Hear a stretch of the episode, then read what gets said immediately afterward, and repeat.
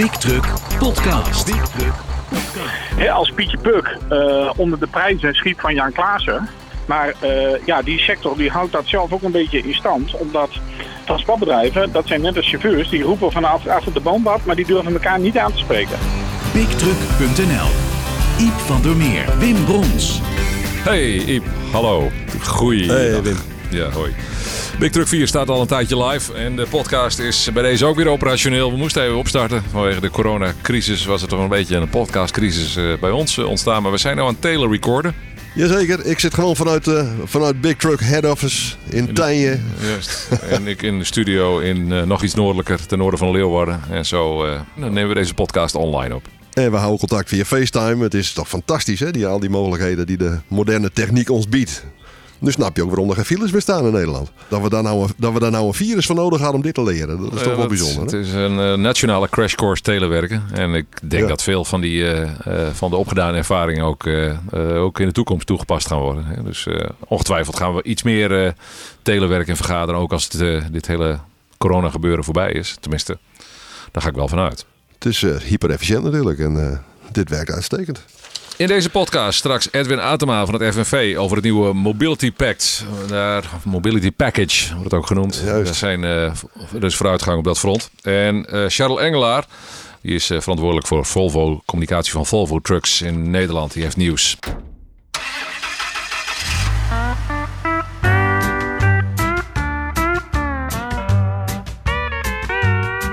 Maar eerst Iep, het nieuwe Big Truck Online magazine. Even kort doorlopen. Je hebt een rondje horeca gedaan, een rondje wegrestaurants. Ja, we hebben, we hebben een verhaal in Big nummer 4. En ik heb, ik heb er nog eens een keer dunnetjes over gedaan. En eh, ja, de, de sluiting van de horeca in Nederland was natuurlijk meteen een uitdaging voor alle wegrestaurants. En eh, ja, we zijn die, diezelfde zondagavond ben ik nog eh, aan het bellen geweest met allemaal wegrestaurants. Van, jongens, hoe gaan we dit doen? Want het is niet alleen eten. Chauffeurs zijn ook aangewezen op de sanitaire voorzieningen. En juist in tijden van ziekte, dan is die hygiëne zo belangrijk. Dus dan kan het niet zo zijn dat al die, die douches dan dicht zijn. Nou, daar is fantastisch op gereageerd door al die wegrestaurants. Ik heb nog een prachtige lijst van eh, alle wegrestaurants in Nederland. Die eh, tijden geschakeld hebben. En die hebben allemaal creatieve dingen bedacht. Zoals bezorgmaaltijden, afhaalmaaltijden. En eh, ja, daar wordt gretig gebruik van gemaakt. Ja. Eh, sa- sanitair is opengesteld, waardoor ook de hygiëne is veiliggesteld voor chauffeurs. En eh, ja, eigenlijk een, een heel groot applaus voor de weggebonden horeca in Nederland. Die hebben dat echt super goed opgepakt. Ondanks dat dit eh, ontzettend zware tijden voor ze zijn. Want het zal Ja. de omzet in het algemeen niet ten goede komen, dit, deze situatie. Hè? Nee, precies. Het is, het is voor hun ook roeien met de riemen. Maar goed, op deze manier hebben ze nog iets van omzet. Ja. Hè? Anders, anders betekent dat helemaal sluiting. Dus eh, ja, een klein stukje eigenbelang zit daar natuurlijk ook wel in. Ja. Maar eh, nee, nogmaals, eh, echt een petje af voor de, de creativiteit waarmee dit, dit opgepakt is door de, door de horecabedrijven. Yes, vergeleken met Frankrijk bijvoorbeeld is de situatie hier in Nederland nou, nou ideaal, maar heel goed te noemen. Nou ja, wat ik terughoor van jongens die internationaal rijden in, in, in menig buitenland, ben je gewoon volledig op jezelf aangewezen. Dan moet je echt een jerryc en water bij je hebben, wil- wil je je een beetje kunnen wassen. En over een toilet eh, wil ik het niet helemaal niet hebben, want die zijn gewoon gesloten.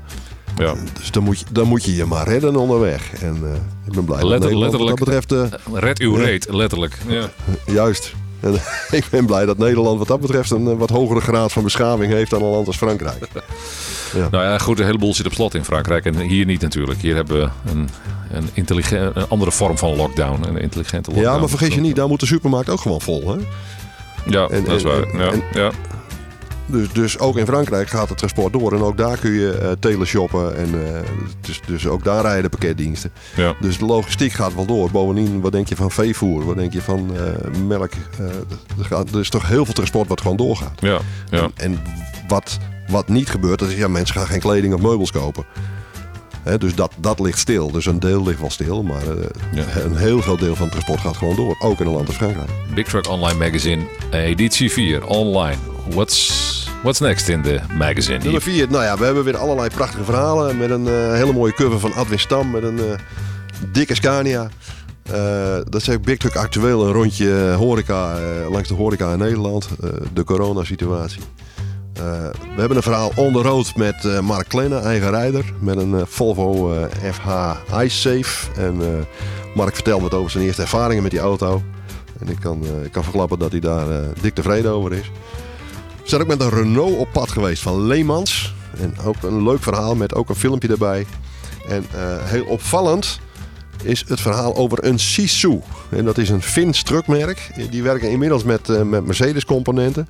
Eh, Mercedes motoren ook. Maar dit is een hybride truck. Daar staat niet alleen een Mercedes motor in, maar ook een hele dikke elektromotor.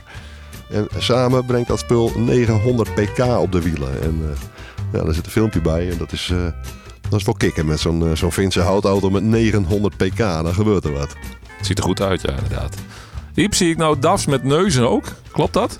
dat klopt. En uh, ja, die ene is een oude neus. Dat zijn de neuzen van uh, A. Jansen.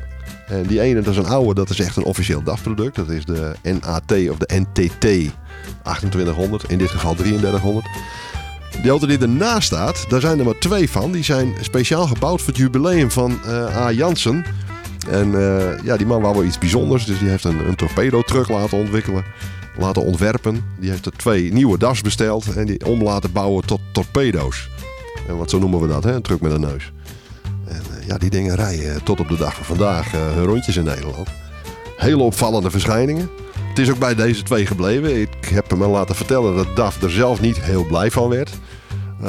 Maar ja, meneer Jans is toch ook wel weer een hele goede DAF-klant. Dus ja, wat doe je dan? Maar goed, ze hebben met elkaar afgesproken dat het bij deze twee blijft. En ja, de jubileumtrucks van uh, A. Jansen. Misschien moeten we het Amerikaans uitspreken. The Unique Deaf Noses from A. Jansen uit Nuenen. Ja, ja, ja, het, heeft dat, het is een beetje... Maar die, die oude, dat is echt een beauty van een auto. Ja, het ziet er mooi uit, ja. Ja. Die heeft DAF ooit gebouwd in de tijd dat ze uh, hoopten dat ze heel veel van die dingen uh, richting het Midden-Oosten konden verkopen. Er zijn er ook wel een aantal terechtgekomen, maar echt een doorslaand succes is nooit geweest. Maar gelukkig zijn er een paar bewaard gebleven, waaronder deze.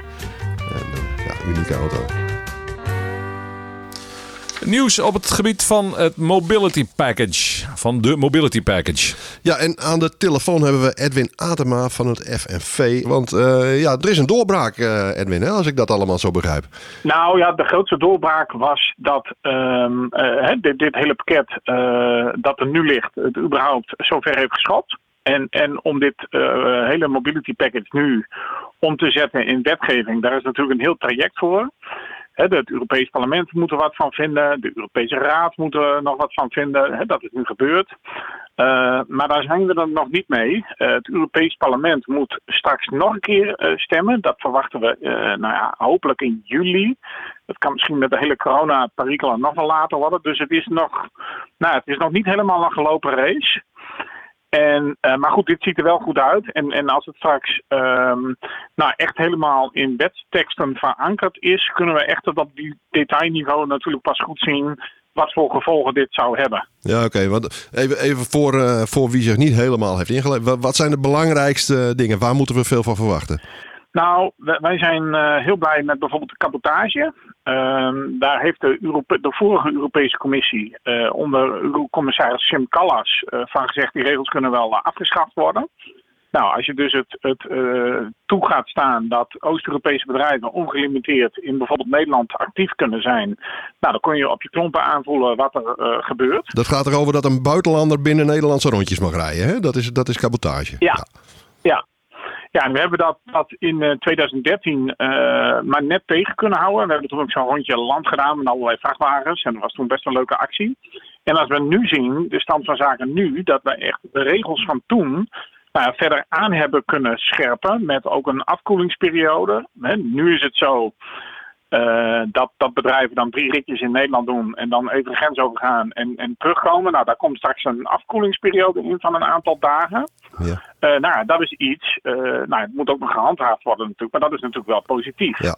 Ja. ook de invoering van de smart tachograaf wordt wat naar voren gehaald. Dus ja, dat is allemaal wel nou ja, best positief. Ja, en er komt ook een chauffeurs moet ook verplicht om de drie weken naar huis, geloof ik, hè? of naar de standplaats, of hoe moet ik dat zien? Ja, nou ja, naar, ofwel naar huis of, of naar uh, de plek waar ze in dienst genomen zijn. Ja. want we zien natuurlijk uh, veel meer gekke constructies. Van bijvoorbeeld, uh, nou ja, we hadden nu weer een verhaal van Den Hartog. Hè, Roemenen die dan in Polen op de loonlijst staan, daar nooit komen en alleen maar hier rondjes rijden. Ja. Nou ja, waar moeten die mensen dan naartoe? Moeten die dan terug naar Polen of terug naar huis? Nou ja, wij vinden natuurlijk dat die gewoon terug naar huis moeten. Ja.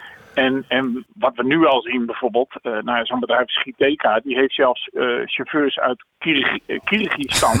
ja. Nou, dat ligt tegen China. Waar, waar, ligt het, ja? En die staan dan in Litouwen, ja, wij moesten het ook opzoeken op de kaart. En die, die staan dan in Litouwen op de loonlijst. Ja. Maar die rijden hier.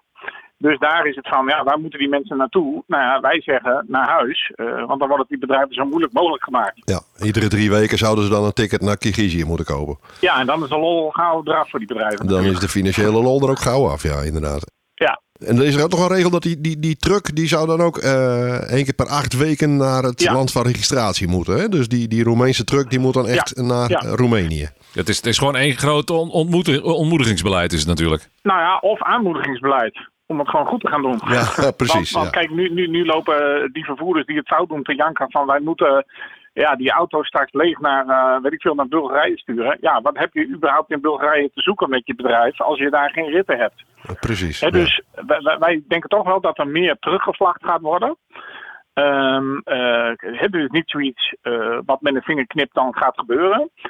Maar al met al, hè, met de politieke aandacht, eh, ook een aantal opdrachtgevers die gewoon eh, eh, nu er flauw van zijn, denken we toch dat het langzaamaan straks weer wat de goede kant op gaat. Ehm, maar alleen de mobility package aan zich is heel mooi op papier en moet ook nog gehandhaafd worden natuurlijk. Ja, daar zit wel eens een probleempje toch in Nederland? nou ja, niet alleen in Nederland, natuurlijk over heel Europa. Ehm, maar goed, dat is natuurlijk ook onze taak om die inspectiediensten achter de broek aan te zitten. ehm, dat, ze, eh, dat ze gewoon hun werk gaan doen. En Ja. ook natuurlijk TLN. Hè, we hebben nu, om het, het, het uitstapje naar corona te maken, dan zien we gisteren eh, ehm, eh, Koningin Maxima bij Peter Smit staan. Nou ja, dat, dat is bij ons nou niet echt een net bedrijf. En eh, de dag daarvoor zagen we Mark Rutte bij Livaat Transport staan. Die stond toevallig voor een Nederlandse auto, omdat ze blijkbaar nog één auto hebben met Nederlands kenteken. Ze hadden nog Uh, een zeker kijk, hele plaat sector is dan wel zo ziek dat TLN daarbij staat en die faciliteert dus dat, dat de koningin en, en Mark Rutte gewoon naar dat soort klotenbedrijven gaan. Dus er is echt nog een hele weg te gaan. Ja, al die leden die hebben natuurlijk dat boek Succesvol Uitvlaggen van TLN gelezen. Ik bedoel, ik begrijp het wel.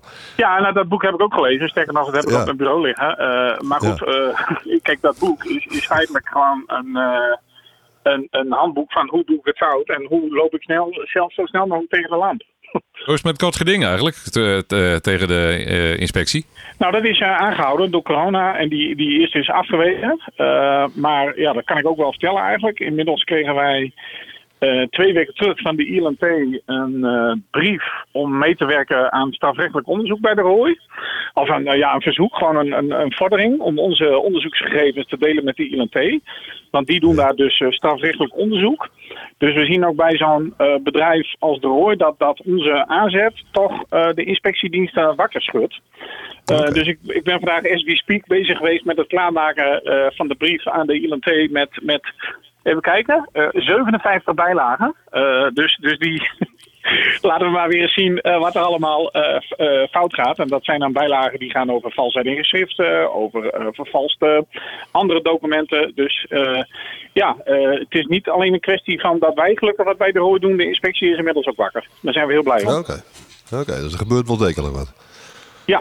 Nog, Ja. nog even over dit Mobility Pact, eh, eh, Ja. of een Mobility Package, eh, hoe, hoe noemen we het daar? Is, is dit iets wat leeft bij de, de gemiddelde chauffeur al op dit moment? Of is het nog een beetje ver van mijn bedshow? Nou ja, eh, kijk, eh, het is grappig dat je zegt eh, of het al leeft. Eh, eh, ik denk dat het niet leeft. En, en het, het leeft ook niet al, want dit hele mobility package dat is al jarenlang aan de gang. Ja, ja En- het begint nu wel heel concreet te worden, hè? Ja, nee, nee kl- klopt natuurlijk. Alleen ehm, het, het meeste werk is al gebeurd, zeg maar. Eh, eh, Ja. ja. en, en werk daarin niet zozeer van ons. Ja, ook natuurlijk wel van ons in de lobby. Maar ook het Ja. politieke werk. Dus het is nu eigenlijk het laatste eindje. Eh, Ja. En, en ik, ik denk ook dat een heleboel chauffeurs sowieso al ehm, met een half oog ernaar kijken, omdat ze zien dat de huidige regels al niet gehandhaafd eh, worden. Dat horen wij natuurlijk ook vaak, ook van, van nette bedrijven, van goh, de huidige regels eh, worden al niet gehandhaafd. Ehm, dat maakt, is mijn analyse, dat natuurlijk chauffeurs ook daar wat minder bij betrokken zijn. Want ja, als de regels van nu al niet nageleefd worden, waarom zou je dan druk maken om, om eh, Ja. nieuwe regels die Ja, wel waarschijnlijk ook niet begrijpelijk. nageleefd worden? Ja, begrijpelijk ook En wel. kijk, en daarom is bij ons altijd de tweeslag van hè, nieuwe wet en regelgeving is mooi, maar het moet gehandhaafd worden. Hè, anders is het het papier waar het op geschreven is nog niet waard. Nee, maar daar speelt de nieuwe tachograaf, die, die 2.0 Smart Tacho, die speelt natuurlijk een belangrijke rol in de handhaving. Uh, want die gaat dus ook zien waar die truck geweest is en hoeveel grenzen ja. die overgestoken is. Ja. En wat ik begrijp van uh, het ILNT, die hebben allerlei softwarejongens hebben ze aangesteld. Uh, die dat straks gaan con controleren. Dus dan, dan wordt het zeg maar uh, softwarematig wordt, wordt, wordt de boel gehandhaafd. In plaats van staande houdingen. Nee, dat klopt. Alleen de truc is, hè, de, die, die, die slimme tachograaf, dat is een heel goed, goed middel. Uh, maar er zijn natuurlijk twee manieren waarop uh, inspectiediensten in Nederland en Europa handhaven. Hè. Dat is één aan de weg. Hè, ja. gewoon aan de hand van profielen die ze aanleggen. Of, of, of gewoon toevalstreffers. Dat, dat alle auto's eraf gaan, zoals in Duitsland. En daarnaast ja. natuurlijk de bedrijfscontroles. Ja. Um, en en dat kan, nou kan, kan, kunnen ze hier natuurlijk in Nederland prima een transportbedrijf uit, uit uh, Bulgarije staande houden en allerlei overtredingen zien. Maar daar moet uiteindelijk ook een vervolg op komen in Bulgarije zelf. Dat als zo'n bedrijf het echt fout doet, dat zo'n bedrijf helemaal op de kop gaat. He, dat ze dat binnen ja. buiten keren. Nou, we zien in een heleboel lidstaten dat dat nog niet gebeurt. En uh, daar is de ILNT natuurlijk wel heel goed in. We vinden dat de ILNT het altijd beter en, en op sommige punten anders moet doen. Maar in de basis doen die het heel goed met die bedrijfscontroles. En dat is een heleboel landen niet zo. Op, in Duitsland wat... kennen we dat ook niet. Op wat voor wijze is. Uh, kijk, dit, dit is allemaal Europees en internationaal, uiteraard. Want het is van nature een internationale kwestie. Op wat voor wijze kan de FNV zich daar. Uh, heeft de FNV hier invloed op? Nou, wij, zijn georganiseerd in de, ETF, de Europese Trans, Transportwerknemersfederatie, en in de ITF, dat is over de hele wereld. En, en net als in Nederland, hè, dat, dat, dat de FNV met TLM praat over een CAO, en, en uh, soms samen met TLN of afzonderlijk uh, uh, naar de regering toe dingen doet, gaat dat op Europees niveau ja. natuurlijk ook zo. Alleen dan gaat dat bij monden van de ITF, van de ETF, waar wij dan input aan leveren.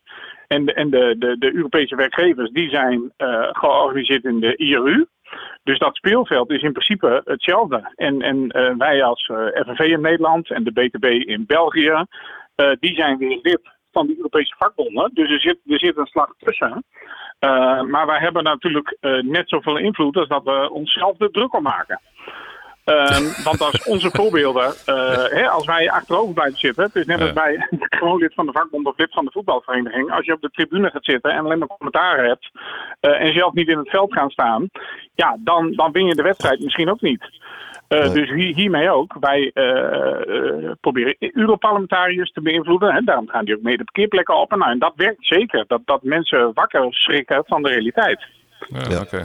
Goed te horen.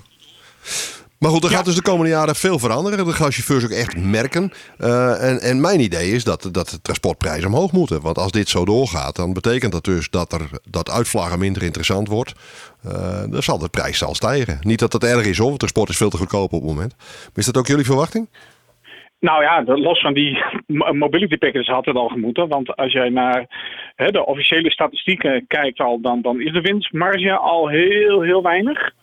Ja, en als je dan uh, kijkt naar hoe zo'n groot gedeelte van de sector gewoon onder het marktbestaan uh, opereert, ja, dat is gewoon om te huilen. Maar ja. Uh, ja. die sector die houdt dat zelf ook een beetje in stand. Omdat transportbedrijven, dat zijn net als chauffeurs, die roepen vanaf achter de boombad, maar die durven elkaar niet aan te spreken.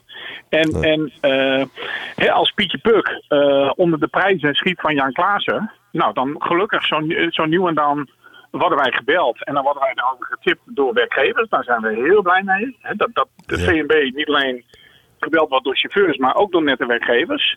Want pas ja. op zo'n manier krijg je goed voor het voetlicht uh, uh, wat dat dan misgaat. We zien nu in coronatijd ook, hebben we de eerste mailtjes van de opdrachtgevers, die, die, krijgen we dan doorgestuurd van vervoerders dat die uh, opdrachtgevers zeggen: ja, in dit marktsegment uh, ligt de economie nu stil.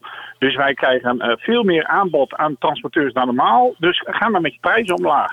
Ja, ja. ja, ja, ja. ja ik, ik, zag, ik zag aanbiedingen van een of andere. Hey, je hebt allemaal van die platforms waar lading op aangeboden wordt. En dan. Uh, dat ging om de toerlading vanuit Engeland naar België. En dat leverde dan 100 euro per lading op. Ja. En denk, het is ja. volstrekt belachelijk. Maar er zijn altijd mensen die moeten leeg uit Engeland komen. En dat betekent het dat, het 100 euro, dat er 100 euro minder bij hoeft, zullen we maar zeggen. Dat is, maar ja. dat is natuurlijk... Ja. Van de zotte. Eigenlijk zou je weer net als vroeger in. Duitsland een, een, een soort minimum eh, tarief moeten hebben. Hè? Maar goed, dat staat dan weer haaks op alles wat we in Europa willen, geloof ik. Maar, Nee, maar, maar eh, op den duur dan. eh, kijk, kijk, een, een minimumtarief invoeren mag van mij, wat mij betreft, morgen. Maar ik denk dat dat niet realistisch is. Hè, maar je moet natuurlijk wel in het vrije Europa. Het vrije Europa betekent ook een aantal sociale spelregels. En op het moment dat die spelregels. Eh, eh, niet nageleefd worden. En, en niet alleen sociale spelregels natuurlijk ook, maar ook gewoon een gelijk speelveld tussen bedrijven. En op het moment dat we dus zien dat die bedrijven daar zelf niet mee om kunnen gaan, ja, dan moet er maar wat harder opgetreden worden. ja. Wanneer kunnen we de eerste, de eerste resultaten eh, zien in wetgeving? Als dit straks allemaal wordt goedgekeurd, dan... dan... Oh, pff, nou dat wordt, dat wordt, nou ja, volgend jaar misschien. Ja, oké. Want ik zag die, Dat gaat echt nog wel een tijdje duren. die tachograaf komt 2023, meen ik. Ja, Maar, ja. maar goed, het is... Ja, en dan hou je nog wel weer uitzonderingsmogelijkheden. Dus de, de, de, de marktprijs van gebruikte vrachtauto's zal straks alweer omhoog gaan. dat zagen we bij de digitale tachograaf ook natuurlijk. Dat, dat, dat eh, bedrijven eh vrachtauto's ko- kochten in Zwitserland omdat daar nog een analoge tachograaf in zat. Eh, maar goed. Ja, maar ik heb, ik, ik heb ook ehm, gezien dat... Het, het, het helpt wel. Ik bedoel, het gaat wel sneller en het helpt allemaal wel. Er staat ook een datum voor retrofit, het retrofitten van die nieuwe tachograaf. Want vanaf vij- 2025, meen ik gelezen te hebben, mag je geen internationaal transport meer doen als er niet zo'n ding in zit. Dus daar, nou, ook, Nee, ook, precies. Nou, dat zijn goede dingen. ook, ja. ook daar is aan gedacht. Dus zo langzamerhand sluit zich het net, zullen we maar zeggen. Nee, nee, dus dat is allemaal voorzichtig positief. loopt het Ja. hele verhaal ook nog vertraging op eh, de- vanwege de coronacrisis? Eh, verwacht je? Nou ja, ik was eerlijk gezegd al verbaasd dat de Europese Raad gisteren wat over de mobility package eh, had. Dus dat is heel positief. Ehm, en en nou ja, daaruit concludeer ik dat er tot nu nog geen vertraging is. Eh, maar goed, als ook het Europees Parlement straks bij elkaar moet komen. Ja, misschien doen die dat ook digitaal, ik weet het niet. Maar eh, nou, ik, het antwoord is dat ik bang ben voor vertraging. Maar eh, nou, laten we hopen dat het niet zo is. Hoe gaat het bij FNV met, met de corona? Je, je, werkt ook vanuit huis, vergader digitaal. Ja, nou ja, ik werk natuurlijk voor FNV Stichting VNB. Wij houden ons natuurlijk met, met naleving bezig. Maar al onze kantoren zijn dicht van de hele FNV. En eh, vergaderingen zijn eh, digitaal. En we gaan eigenlijk alleen nog de op als het echt niet anders kan. Dus als we tachograafgegevens uit moeten lezen of, of, of andere dingen. Ja, voor de rest eh, kan ook heel veel digitaal natuurlijk. Chauffeurs weten de FNV heel goed te vinden.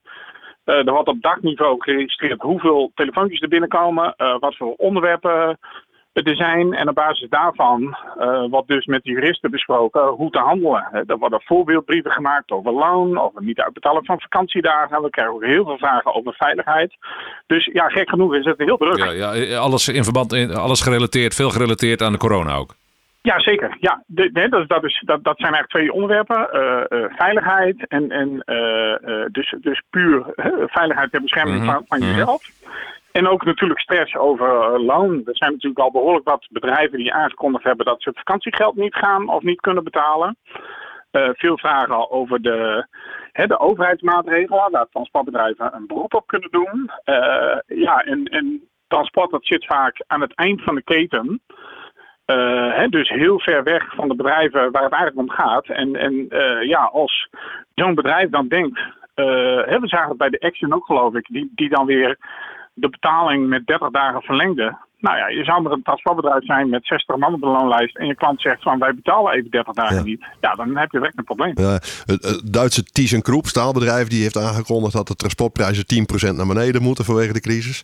En een, een Belgische vervoerder die roept eh, tegelijkertijd zo'n beetje van... ja, onze tarieven moeten 10% omhoog vanwege de coronacrisis. Dus alles bij elkaar gebeurt er nou, van de, alles. de, de, de Belgische vervoerder die dat riep was Cornel Geert. En eh, eh, Ja, ja, die hoort ook niet bij het bedrijf, eh, hè, bij de nette bedrijf. Dus dat soort bedrijven proberen er een staatje uit te slaan.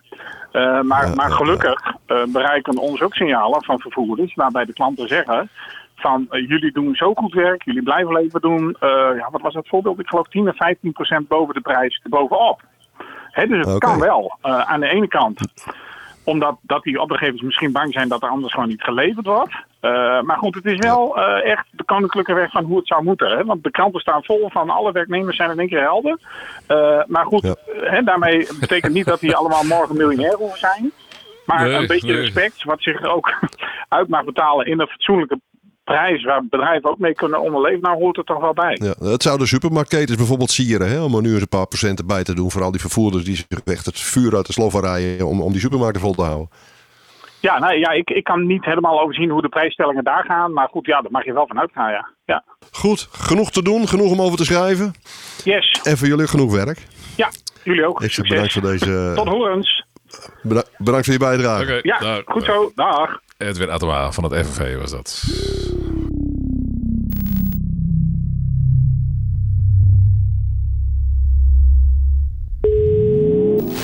Dan nu aan de telefoon Charles Engelaar, verantwoordelijk voor de communicatie bij Volvo Trucks Nederland. Goeiedag Charles. Goeiedag Wim. Hey, hallo. Iep van der Meer is er ook uiteraard, hè, Iep. En eh, hoe is eh, de situatie bij Volvo met de corona, Charles? Want we hadden ons natuurlijk verheugd op een fantastische reis naar, eh, naar Göteborg op 3, eh, 3 maart. En eh, ja, dat liep allemaal eh, helemaal anders, hè? Dat kun je wel zeggen. Ja, daar waren we niet blij mee. Maar eh, ja, we hebben gewoon, eh, niet alleen wij, ik denk dat de hele eh truckindustrie en, en toeleveranciers hebben eh, ja, wereldwijd activiteiten moeten beperken. En eh, ja, de belangrijkste reden daarvoor is eigenlijk dat regeringen of landen hebben natuurlijk maatregelen genomen om de verspreiding van het coronavirus te vertragen. Eh, Concreet betekent dat al onze fabrieken wereldwijd zijn stilgelegd. Ja, en dan kun je de, de aangekondigde eh, verkoopstart kun je niet eh, waarmaken. Dus vandaar dat wij besloten hebben om de verkoop uit te stellen. Ja, want voor de goede orde, want eh, kijk, iedereen heeft een probleem, maar bij jullie viel het wel heel ongelukkig. Want het was de vooravond van de presentatie van de nieuwe FM, de nieuwe FMX en de geüpdate FH en FH16. Eh, nieuws wat inmiddels wel wereldkundig gemaakt was via allerlei online kanalen. Maar goed, de grote perspresentatie is dus uitgesteld, uiteindelijk afgesteld. Maar nu begrijp ik dat ook de order intake gestopt is. Ja, wij hebben inderdaad besloten om gewoon eh, ehm, zeg maar alle klanten te benaderen die een order geplaatst hadden. Want die rekenen, hè, de transactie is gedaan met een bepaald verwachtingspatroon ten aanzien van de levering. En als je dat niet kunt waarmaken, dan moet je eh, door overmacht, ja, dan moet je gewoon eh, contact opnemen. En omdat op dat moment het nog steeds onzeker, we zitten nog steeds met onzekerheid, dan kun je gewoon beter zeggen van nou, wat, vertellen wat wel kan en ook duidelijk maken wat niet kan. Uh, dus vandaar dat we hebben gezegd, we kunnen zodra uh, de fabrieken weer beginnen en dat begint in zicht te komen, eh, dan kunnen we wel gewoon de huidige lijn doorleveren. Maar de productie van de, nieuwe range, dat, eh, dat laat op zich wachten. Maar de verkoop, die eh, pakken we weer op in september. In september. En dan de levering zal dit, dit zie, je dit jaar nog nieuw model op de markt verschijnen? Of, of? Het is realistisch te veronderstellen dat uh, zeg maar uh, begin volgend jaar de, de nieuwe range geleverd gaat worden. Oké, okay, dus klanten moeten gewoon geduld hebben. Ja, en dan is er nog een prachtige, er staat er nog een prachtige show natuurlijk. in, de, in de agenda's. Hoe, hoe zien jullie dat? Als, als we vooruitlopen op de IAA. Want dat is natuurlijk ook nog zo'n dingetje. Um, ja, ik moet zeggen, ik ben niet verantwoordelijk voor de IAA. Uh, dat, is, uh, dat is in principe een, uh, een, een global verantwoordelijkheid. En ik weet niet wat de status is op dit moment. Okay. Het, het, is, het is, laat ik het zo zeggen, als het toegestaan is om dat soort grootschalige evenementen te organiseren, dan is het wel realistisch te veronderstellen dat, dat Volvo Trucks aanwezig is. Oké, oké. Ja, dat is natuurlijk nog maar de vraag hè, waar we dan zijn. Dat is in september speelt dat, uh, of het dan allemaal is toegestaan. Ik kan me ook voorstellen ja. dat de merken nu zo'n zodanige financiële opdonder krijgen... dat ze zeggen van nou, die miljoenen op zo'n beurs spenderen, dat uh, slaan we een jaartje over. Maar goed, dat is, ja, dat zou nou ja, ik me heel goed voor kunnen stellen. Ik denk dat veel merken natuurlijk al een behoorlijke uitdaging hebben om... Uh, zeg maar, maatregelen te treffen om de milieudoelstellingen te halen. Uh, en inderdaad, het kan natuurlijk zijn dat op een gegeven moment je keuzes moet maken. Uh, maar nogmaals, uh, ja, dat, het, het, is zeer waarschijnlijk dat Volvo daar aanwezig zal zijn als die wordt gehouden. Maar ja. het, is, het is natuurlijk heel denkbaar dat het een veel sobere karakter zal krijgen. Ja, waar, waar hou jij op dit moment mee bezig als uh, communicatieman van uh, Volvo Trucks Nederland? Wat is het voornaamste uh, werk in deze coronacrisis? Nou ja, in de eerste plaats verandert het karakter van onze communicatie. Eh, ik denk dat het gewoon op dit moment niet gepast is om. eh, hè, we, natuurlijk willen we dolgraag verkopen. Maar bedrijven zijn nu met hele andere zaken bezig. Eh, en, en dan is het belangrijk dat je, dat je daarin helpt. Eh, dus de communicatie is veel meer gericht op hoe kunnen we ondernemers ondersteunen. Eh, we, we, delen initiatieven eh, met een maatschappelijk belang. Eh, en, en wijzen erop, eh, ik noem maar wat, eh, het hele serviceapparaat en de beschikbaarheid daarvan. Maar ook de richtlijnen, ehm, hoe, hoe, hoe het voor chauffeurs veilig blijft om naar de werkplaats te komen. En welke protocollen daarvoor gelden. Dat is zeg maar de eerste fase. En op een gegeven moment, hè, de, de, op het moment dat er signalen komt dat bepaalde eh, eh, industrieën toch weer beginnen op te pakken, dan ga je geleidelijk aan ehm, eh, toch weer iets meer naar een ge- gebruikelijke informatievoorziening, hè, waarop men keuzes kan baseren. En dan zullen we pas vanaf ehm, september echt overgaan naar de nieuwe. En daarnaast waar je mee bezig bent, specifiek nu voor ons, omdat wij eh, een evenement hadden gepland wat in Zweden plaats eh, zou vinden. Wat we nu naar Nederland eh, willen halen. En dan is het allemaal het herplannen van. Ehm, en ja, dat, dat, dat, wat je dus hebt in de evenementindustrie. Dus al heel veel zaken zijn uitgesteld. En iedereen probeert het te verschuiven. Ja, en dan, wordt het ook nog, dan kan het ook nog eens dringen worden van eh, ja, wie krijgt eh, de beschikking over de faciliteiten om, eh, om een evenement op te tuigen. Ja. Ja, goed. En het blijft plannen met onzekerheid natuurlijk. Ja, absoluut. En eh, dat is vervelend. Eh, en ja, we proberen ook natuurlijk heel intensief contact te houden met onze dealerorganisatie. Dus, dus, dus ik denk dat dat voor iedereen geldt. We hebben heel intensief contact met Zweden. eh, en, dan eh, contact met verkoop en, en, en met de dealer. eh, over wat betekenen de onzekerheden, wat betekenen de maatregelen voor ons. En heel belangrijk Ja. is natuurlijk hè, de onderdelenvoorziening. Eh, en dan is het belangrijk dat iedereen weet hoe, wat en waar. Ja. Maar gelukkig blijft dat goed te functioneren. Maar goed, het, het grote introductie-evenement is, is gewoon afgeblazen. Maar ik begrijp, eh, of ik, eh, ja, ik begrijp dat er nog wel gewerkt wordt om in Nederland iets te doen. Dus wij als journalisten en de klanten gaan de voertuigen nog wel zien dit jaar. Als wij inderdaad, de, de intentie is om eh, de pers eh, in augustus kennis te laten maken met de voertuigen. Hè, dat ze zelf een mening kunnen vormen over eh, wat wij, eh, hoe wij ze aanprijzen. Ehm, en dan is het de bedoeling dat wij de eh, eerste relaties gaan uitnodigen in, in september. Om, om de voertuigen die wij in Nederland hebben, om, om daar kennis mee te maken. En dat zijn nogmaals, een, dat is een beperkt aantal. ja, ja, ja, ja, ja. Ja, het is, het is prachtig nieuws. Ik had me er erg op verheugd. En, eh, maar goed, wat in het vat zit, verzuurt niet, zullen we maar zeggen. Er zijn nu even belangrijke dingen eh, in de wereld. En, eh, maar dan hebben we iets leuks om naar uit te zien in elk geval dit, eh, dit komende najaar en zomer. Daar ben ik vast van overtuigd. Als het dan allemaal weer mag en kan. Maar daar gaan we vanuit. Ja, ja, ja. Helemaal goed. Charles Engelaar, dankjewel. Verantwoordelijk voor de communicatie bij Volvo Trucks in Nederland. Dank voor je bijdrage, gedaan. Charles. Oké. Goeiedag. Dag Iep. Dit was hem, Iep. Deze aflevering 4 van de Big Truck Podcast 2020. Tot de volgende. Tot de volgende, Wim. Dankjewel.